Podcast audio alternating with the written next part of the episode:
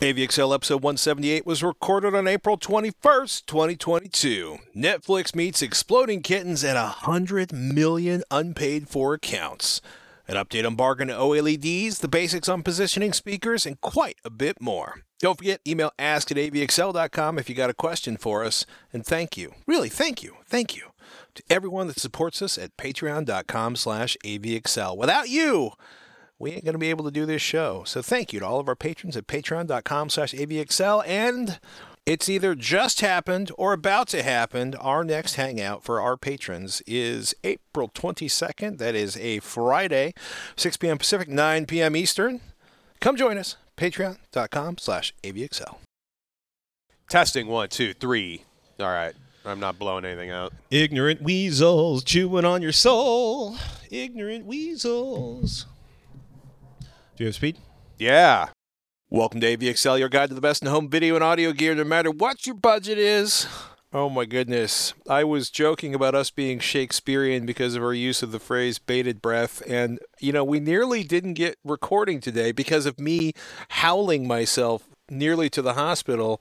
And Robert's uh, plumbers nearly destroyed his house, or at least the bathroom.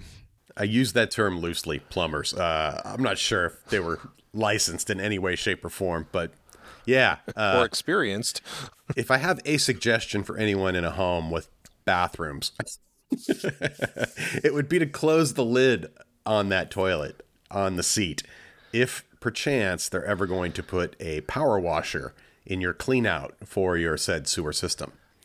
Uh, I got to be honest with you. You scared the hell out of me when you said, "quote The plumbers are coming back with a power washer." And yeah. I was just like, "What?" yeah. Let me just say the uh, all expense was not spared in this endeavor. I could tell. Just per the uh, owner of the home.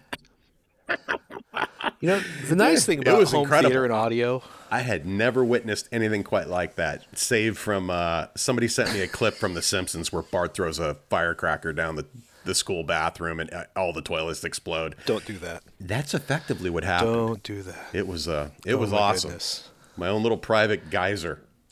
Oh. Assuming anyway you're not setting up your home theater or audio system in your bathroom, you should probably never have to mix home theater audio and what we were just talking about. Um, okay, so there's this note on our rundown that starts out every show, and uh, we're, it, what we're excited about. That's what we always try to start the show out with. And I gotta say, I, I subscribe to emails from the Oatmeal. If you've never been to the Oatmeal, it's either because you don't know about it uh, or you're horrified by it. But the man is ostensibly a cartoonist. Uh, there is much humor and pathos and joy and uh, uh, also some very serious emotional things he writes about once in a while. But 90% of what he does is to make you laugh your posterior off. And so uh, the oatmeal, Exploding Kittens, or the maker of Exploding Kittens, is making a TV series in Netflix. And what's kind of crazy is Mike Judge and Greg Daniels are producing.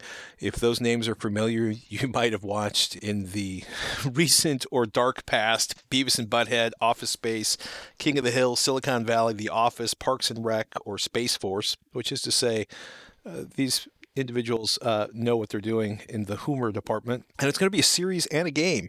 Uh, game's going to come out next month when Netflix does its uh, gaming thing. The series is supposed to launch next year. And the premise. The premise. it's about the eternal conflict between heaven and hell. And uh, essentially, in this show, God and the devil are sent to earth, but in the bodies of cats. And if you find that statement blasphemous, by all means, email ask at avxl.com. Oh, please. Uh, but Please uh, do. Email us. all of your questions, just... concerns. oh, my goodness. I, I this should be a fun ride. I can't wait to see it. Yeah, and I have no idea t- what Netflix is even doing game related. And I am as curious as to see how they launch this product that. as anyone. Yeah. Yeah, I mean, if I got to be honest with you, if if uh, this new series is half as good as Good Omens, the uh, ever so brilliant novel by Neil Gaiman and Terry Pratchett, um, it will be worth the time. And to get Shakespearean, we wait with bated breath. Uh, not waiting with bated breath if you watch financial news, you probably heard that Netflix had a meltdown this week. They released their uh, basically their email, their their first quarter 2022 financial results, and so when we talked about Netflix and password sharing and their experiments in charging for shared passwords uh, in different households down in Chile and Costa Rica and Peru, so the announcement was that uh, Netflix lost 200,000 subscribers in the first quarter of 2022 two things are going on here. One, this is the first time Netflix has ever lost subscribers in the last decade. It's been more than a decade since Netflix's subscription numbers went down. True. They were projected to gain two and a half million subscribers, negative 200,000. Even if you take a look at the fact that Netflix dropping business in Russia, I think, cost them like 700,000 subscribers, but they were projected to gain two and a half million. They lost 200,000. This all came out in a quarterly shareholder letter, and uh, shareholders went nuts, right? Uh, in part because Netflix estimates, um, and we talked about this, right? The the easy time of acquiring subscribers is over. Netflix has huge amounts of competition. They are still by far the largest streaming service uh, that I know of in the world. Um, they have 220 million subscribers worldwide, 75 million in the U.S. and Canada. Um, now, to put that into perspective, when you're talking about marketing, they say there's 142 million households total in the U.S. and Canada. It's 75 million of them, more than one in every two households in North America has a Netflix account. That said, right, 220 million plus subscribers worldwide. Netflix estimates, they dropped this in their quarterly shareholder letter. Netflix estimates 100 million households use a shared password around the world without paying, right? And more than 30 million of those households were in the US and Canada alone. wow. So Wall Street whacked their share their their share price dropped 35%. So a couple things came out of this. One is that Netflix kind of said, yeah, you know, yeah, we're gonna we're gonna figure out a way to get households that are sharing passwords to start paying us money, which brings us back to our discussion a few weeks ago about the South American experiment at Netflix. And and it's true, this Netflix has ignored password sharing because they were growing, and now it's stopped, and they got punished by Wall Street, and that of course makes uh, companies change their behavior.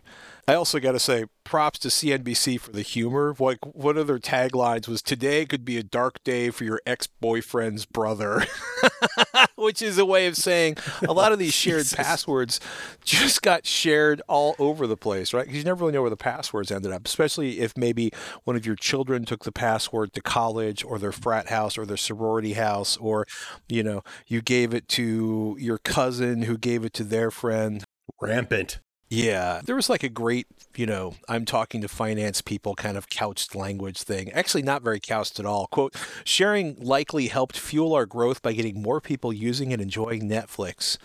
We've always tried to make sharing within a member's household easy with features like profiles and multiple streams, and now I think it's all gone. Netflix suggested global change could be hitting next year. They're talking about starting an ad supported entry level tier to reduce, you know, the cost. Um, hey, and the disc based services, if you wish to have that DVD or ultra high def Blu ray mailed to you, is still available at a good price. uh, a couple things that jumped out to me about this. One is that Netflix knew what numbers they were about to post. And yeah. starting a few weeks ago, they began this crackdown. Clearly, that's just to help support their bottom line. And when people talk about Netflix's price dropping by 35% over the last couple days, sure, keep that in mind, but also realize that stock is split by seven at least since its initial inception. So it's not really 35% in the grand scheme of things. In, in the short term, right. sure, if you just got in. Well, yeah. There was there was somebody who had a there was some Wall Street guy that had like a billion dollars, dropped a billion dollars on Netflix shares two, three months ago. So, where? You know, where? Get better intel. Well, I, yeah, no comments. That, There's a reason I don't work on Wall Street. well, I mean, something to think about with this, and, and, and we joke, right? But when companies start losing money, uh, service tends to get cut there's a really good article. It, it, on one hand, this is like, okay, Netflix got hammered. You know, they've already increased pricing. They didn't think pricing was an issue. They were pretty happy. Like they didn't, they weren't losing people because of their price increases. They felt, but There's a really good article. Uh, Alex Weprin uh, writes for the Hollywood Reporter. Was quoting uh, Jana Arbanas. Now, she's the vice chair of Deloitte LLP. Um, basically, she covers uh, telecom, media, entertainment, all that stuff. And her line was basically that churn is here to stay. And that's one of the big challenges for a lot of these companies, right? Is that it's really hard to quit cable, right? Cable companies always made that a nightmare. It's really easy for somebody to, to you know to get rid of Netflix or Paramount Plus or whatever service, right? True. You know, and people will watch a new series. The series the series will drop. They'll watch it. They'll drop their subscription again. They did a big service or a big survey, right? And half of millennials and Gen Zs were like, yeah, they add, cancel, or added and canceled a streaming service in the past six months. And so they're very active about it. They do it constantly.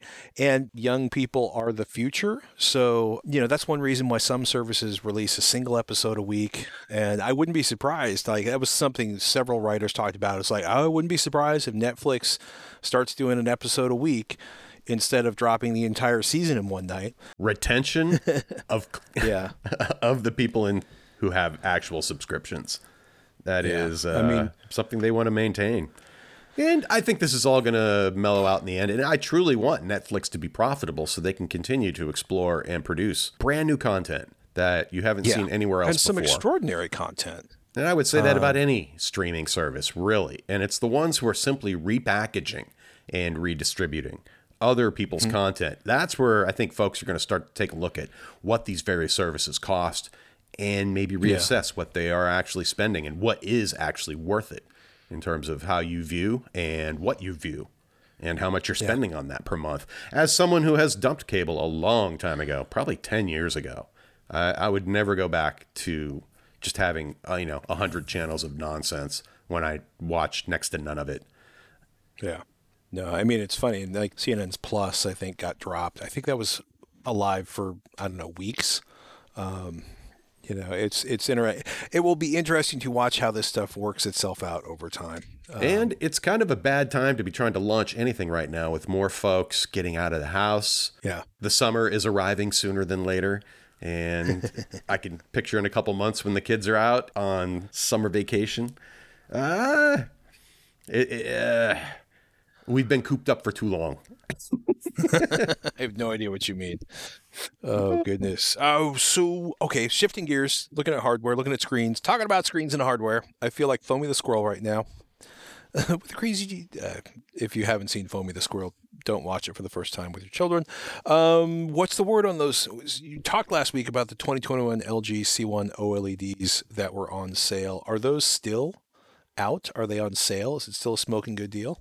Oh yeah, best price ever for the 2021 LG C1 OLED technology. If you are in need of a value priced, high performance OLED television, my local Costco has a similar deal going on right now with this low pricing.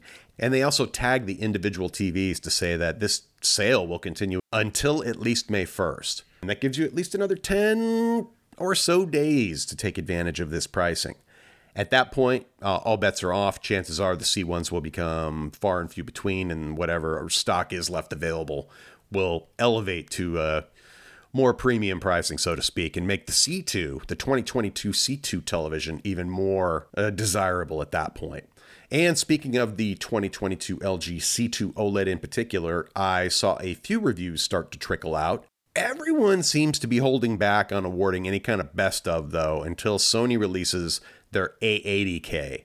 We've talked about Sony's A95K previously, that is using the new Samsung display technology for the quantum dot enhanced OLED television. That's going to be the premium model. The A80K is likely using not that technology, but LG's panel technology, and that will be more of a direct price and performance comparison to the 2022 LG C2 panels. However, I am truly looking forward to see more reviews that will pit LG's premium OLED for this year, which will be the G2, the Gallery Edition, versus that Samsung S95. Both of those TVs are currently available in stores, as well as the soon to be released Sony A95K, which should be their flagship 4K OLED screen for the year. Anyway, just a quick update. If you are itching for a good deal, the 2021 LG C1s are still available at terrific prices. And if you really have to have the latest and the greatest, the 2022 models are out there as well as that Samsung S95B. I am I'm awaiting more thorough reviews on that though before I would think of pulling the trigger. As far as picking up one of those 55 or 65 inch S95B screens. as pretty as they appear, without a doubt. Uh, shifting gears a little bit, um, I guess Linus of Linus Tech Tips is building his ultimate dream house and was building a home theater and was going to spend like six figures on a super fancy LED panel wall covering monstrosity, which apparently was going to require some significant uh, thermal management and electrical wiring. And I feel that Linus has is now part of the projector tribe because there's a, a, video titled, and you sent this to me. I hate it when he's right, and somebody in Linus's crew uh, brought in a Epson's LS twelve thousand and just projected it up on drywall, not even a proper screen, and apparently. Uh, spending five thousand on a projector, then maybe a couple thousand more on a screen sounds a lot better than the other idea that was going on. Um, yes, um, as much as people may want a true LED display, like video or outdoor signage is based right. upon, where you have physical red, blue, and green LEDs creating the individual mm-hmm. subpixels, like we see with Samsung's The Wall or Sony's technology that is similar. Usually, you're talking serious six figures and with significant cooling and power requirements to keep that even functioning within a, a home environment, so to speak it was a I have to say an impressive first look. And if you want to see one of the most cringy unboxings ever, watch that video because I think he literally drops the damn projector within seconds of taking it out of the box. And it gives you Ouch. a moment of like, "Oh, what are you doing? What are you are you insane?" anyway, yeah, uh, for the room they're putting that in. Safety chain on my it just reminded me to put safety chain on my projector because at one point the cat managed to wedge itself between the ceiling and the projector, which did terrible things to my projector mount, but the projector did stay uh, on the ceiling and not on the floor. That would have been a spendy crunch. But even in that oh, basic setup he did, shooting it onto drywall in a right. light controlled environment, that thing was brilliant, bright. Uh, it has everything you expect from a front projector, and including uh, motorized focus and zoom, as well as the automated or automated, I should say, uh, the lens cover that closes and opens mechanically, right. and it, it just looks solid. And I can't wait to actually see that get put into some more spaces where I can get a get an eyeball or two on that. And it's good to see JVC stepping up with the NP5. Yes, the DLA-NP5. So this is uh, this is their first sub $10,000 projector in quite some time. They announced several other projectors earlier this year, but they're all pretty spendy. It's seven grand, right? That's 2000 more than Epson's LS 12000. But if you're dying for 1080p 3D compatibility, this is uh, this is an option for you. It's also got some really nice dynamic, automated dynamic tone mapping. Excellent. 1900 ANSI lumens uses uh, a 265 watt lamps. This is not laser based. And there's a great article, a review, actually, a pretty detailed review on Projector Central. And one of the things they get into is JVC's Frame Adapt HDR, which is really interesting. So it adjusts the picture scene by scene, frame by frame, uh, the NP5 can also do basic HDR10, and it can do what they call uh, Pana-PQ, and that uses the tone mapping that comes out of Panasonic's DP UB9000 UHD Blu-ray player, which is spendy but awesome uh, if you can get your paws on it.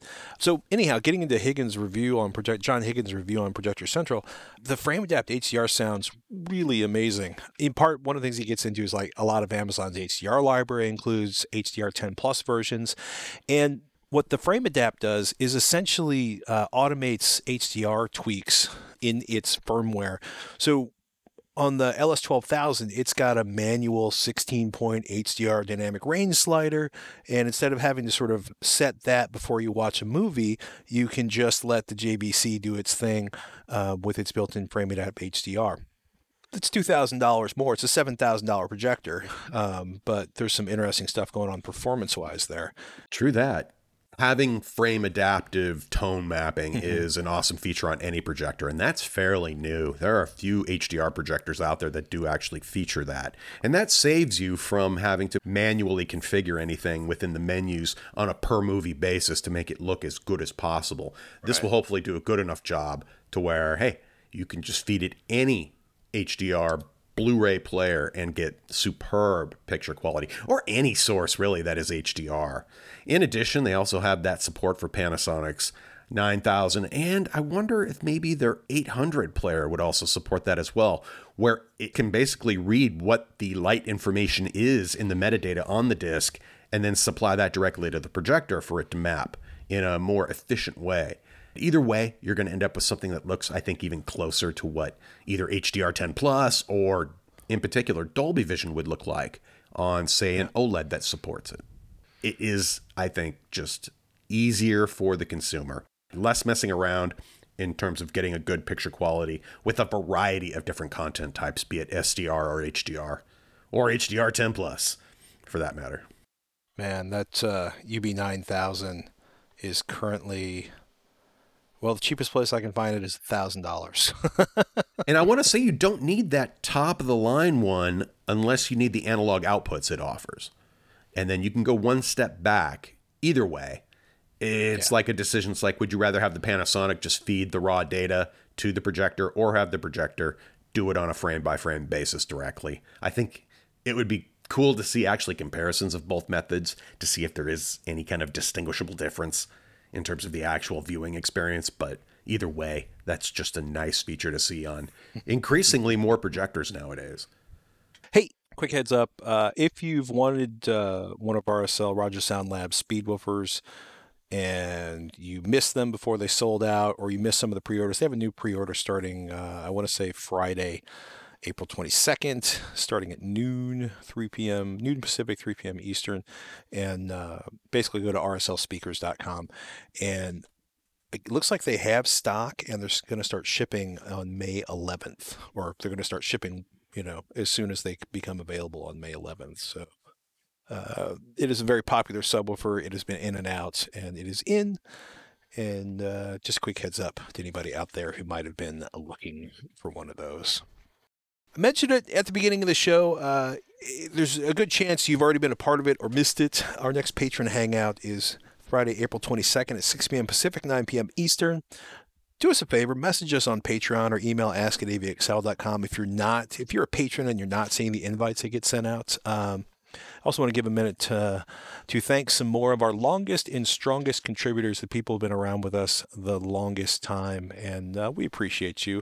Uh, Michael, Thomas, Mark, Oren, Arato949, and Reuven, and uh, which hopefully sounds like Ruben. I don't know if I said Reuben or Ruben, uh, but uh, a big thanks to all of those folks for being a part of patreon.com slash avxl, being our patrons and making this podcast possible. If you want to join them, go to patreon.com slash avxl, and we look forward to seeing you there. Is it hot there yet, Robert? No, it started raining again. And moisture in California. Unreal, this dude. This is just priming the fire season for us. Get everything just uh, green enough so that when the sun does come out in a week or two, boom. Everything's going to turn brown and burn. I like it when people think I'm all, you know, negative. yes. Um, I've gotten used to the uh, raining ash once or twice a year.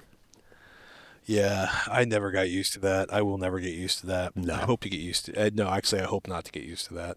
Um, well, for those of you who are not dealing with the possibility of, of giant torrential hellfires burning down upon your community, uh, there is still summer, which is coming. And uh, I caught a, we've talked about this in the past. Um, cabinet cooling. If your home theater gear is stuffed into a closet, if you have a big powerful stereo amplifier stuffed inside of a cabinet, uh, they all generate heat. And I caught this up on uh, on Amazon.com, the AC Infinity AirPlate S2, and it's essentially like a six inch. Well, it looks like a vent, like it would be in the wall of your house. It's got a fan built inside of it. It's 30 bucks. It's got 4.7 out of 5 on 385 ratings, which is fairly positive, and that's a fairly large number of ratings. Remember, if you put something like this to pull hot air out of your uh, home theater cabinet, remember you want an in to and put something on that in to catch the dust before or the cat hair before it gets inside of your cabinet. Which reminds me, this is a good time of year to check the filters and vacuum vents. Uh, basically, vacuum out the vents on your, your home theater and audio gear. Check the filters if you have a filter in your device. For example, my projector has a filter, especially if the cat's been sitting on your toasty warm AVR all winter. Uh, get the hair out, get the fur out, get the dirt out, get the dust out before it gets hot because there's nothing worse than, you know, spendy home theater equipment dying uh, because of dirt or uh, or fur. It's not that common, but once in a while it happens. Those fans have some nice prices. I mean, for what you get, yeah. six and eight inch fan well, designs, single or dual fan setups, as well as ones with built in thermostat controls. The price is right. They're not as expensive as yeah. some units I've seen out there that do similar things. We've seen some, and you know, if I'd, you know, I mean, sometimes you look at the product and you're like, oh, okay, I understand why this is three hundred dollars, and sometimes, sometimes you look at a product and all you can say is like, wow, there's a lot of markup in this. The AC Infinity, like they, have got some interesting fan kits. They, they have something called the Multifan S7. They're USB powered. They're basically 120 millimeter computer fans with rubber feet on them, so you can flip them up and down to have them blow or suck through your equipment. It's 20 bucks for two, 14 bucks for one. Um, they're talking about 104 cubic feet per minute, 19 uh, decibels which means they're essentially not going you're not going to hear them unless you have insane hearing uh, you know those are designed to sit on top of your console game or avr amp and, and pull or push air through we were at CEDIA once and i asked somebody about the price of they had a they had a you know a, something similar to this and i want to say they wanted like 600 bucks 300 bucks 600 bucks um, i don't remember it being of any particular spectacular quality. I just remember being like, oh, yeah, this is going through installers. You have all the markup on this. True um, that. These so products, though, do require some fabrication, so to speak, in terms of it's yes. expecting you are going to cut a hole out of your cabinet and install this within.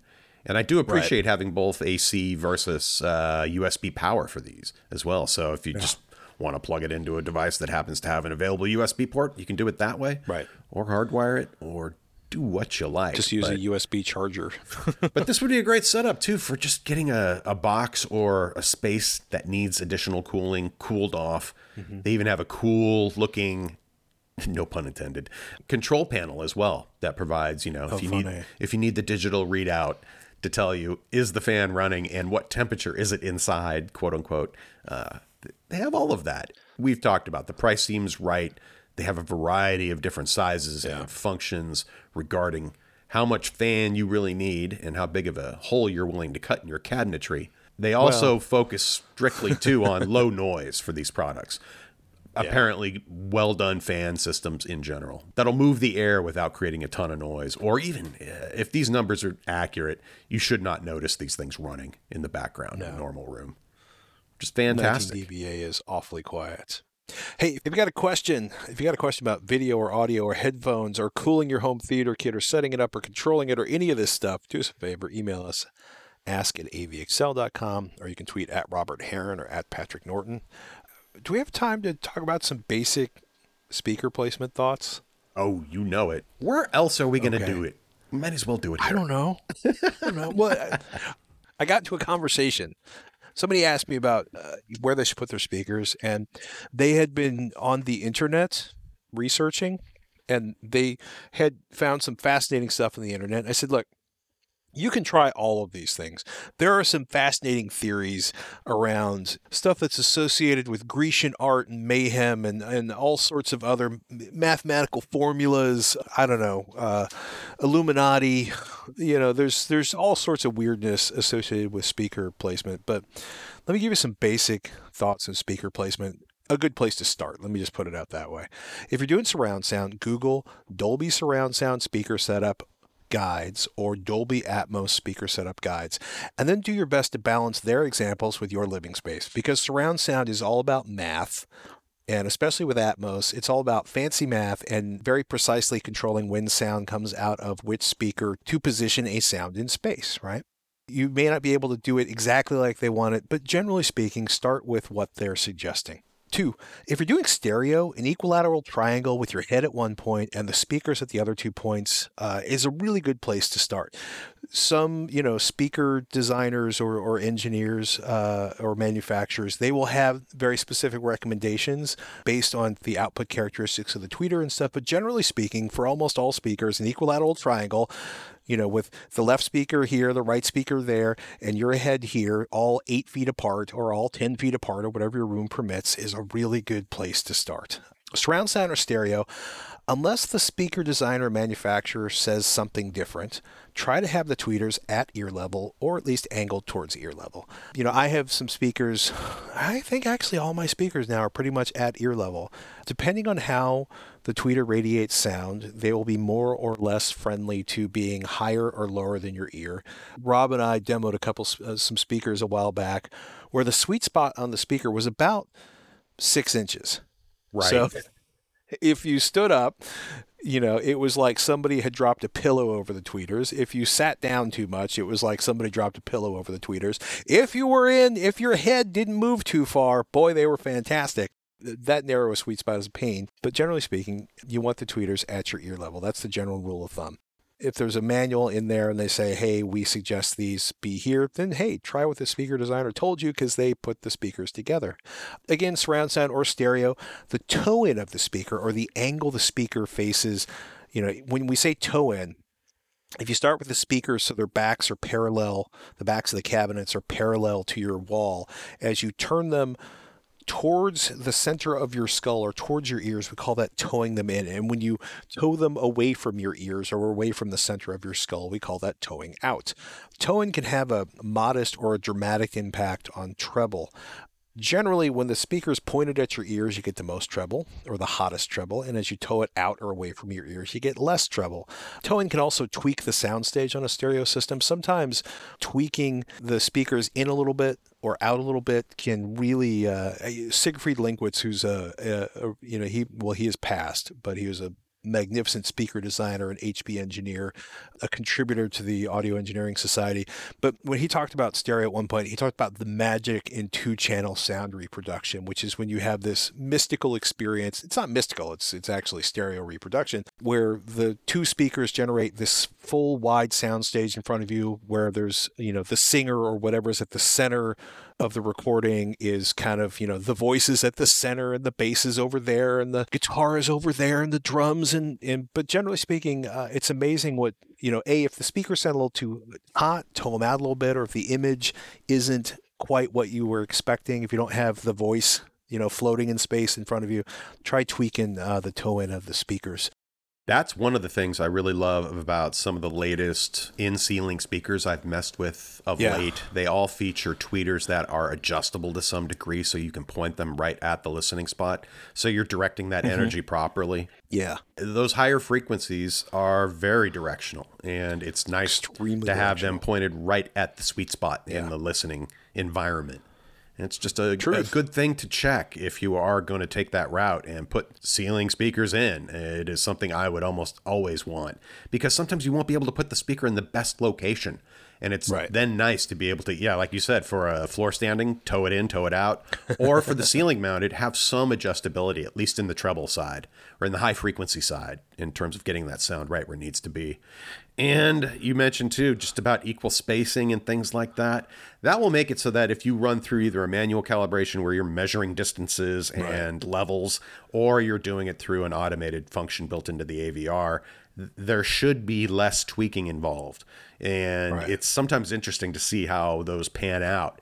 Uh, you may be surprised because of the, the location of a particular speaker, it may require significantly more or less level or timing, depending mm-hmm. on its location compared to the other speakers in the room, even though they look about the yeah. same distance away. So rooms can do funny things to audio, and it's nice to have options to let your tweaks uh, come through and produce the best possible imaging and just quality oh. overall.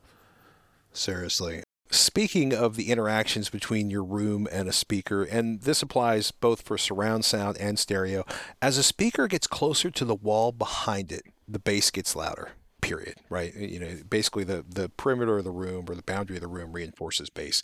Um, you know, so as you shove a speaker closer to a wall, you get more boom at the low end.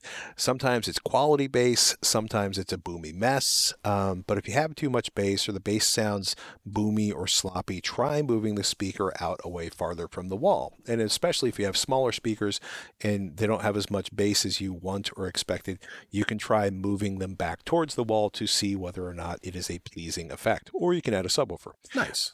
Yeah, that's the basics you know, we can get more into the room itself and the positioning and how that impacts things.